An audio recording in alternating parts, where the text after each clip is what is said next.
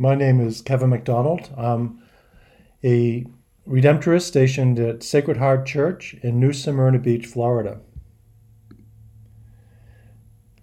John fifteen, verses nine to eleven, is like an owner's manual for humans.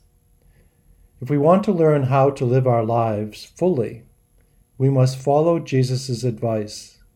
One, remain in God's love. Two, how?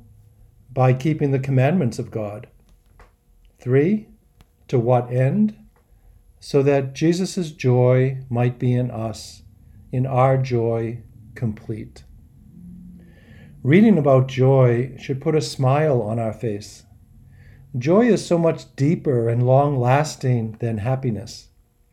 We find joy in our lives when we are in union with God. As Catholics, we have an easy fix if we find ourselves outside of where we want to be with God.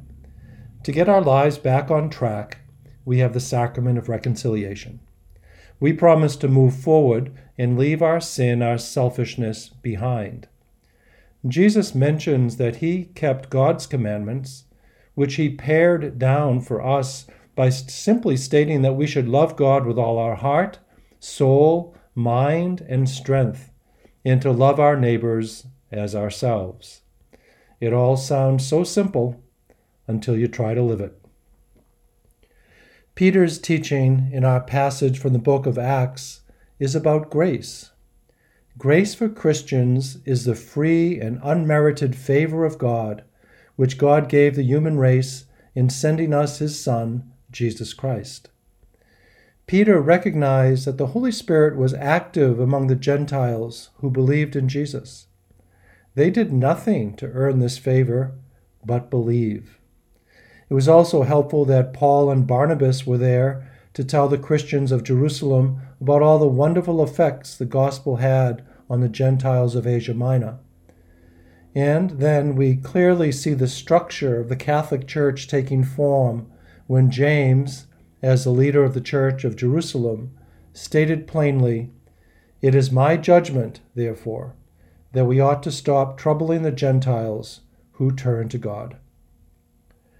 Jesus chose to keep the commandments of his Father in heaven, even if it led to his death on the cross.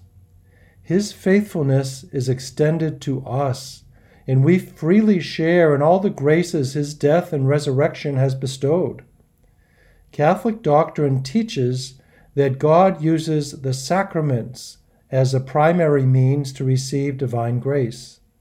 And all the sacraments have a wonderful, tangible presence to them, a consuming of bread and wine, an immersion in water, an anointing with oil, a laying on of hands. To find joy, we find God. It is as simple and as glorious as that.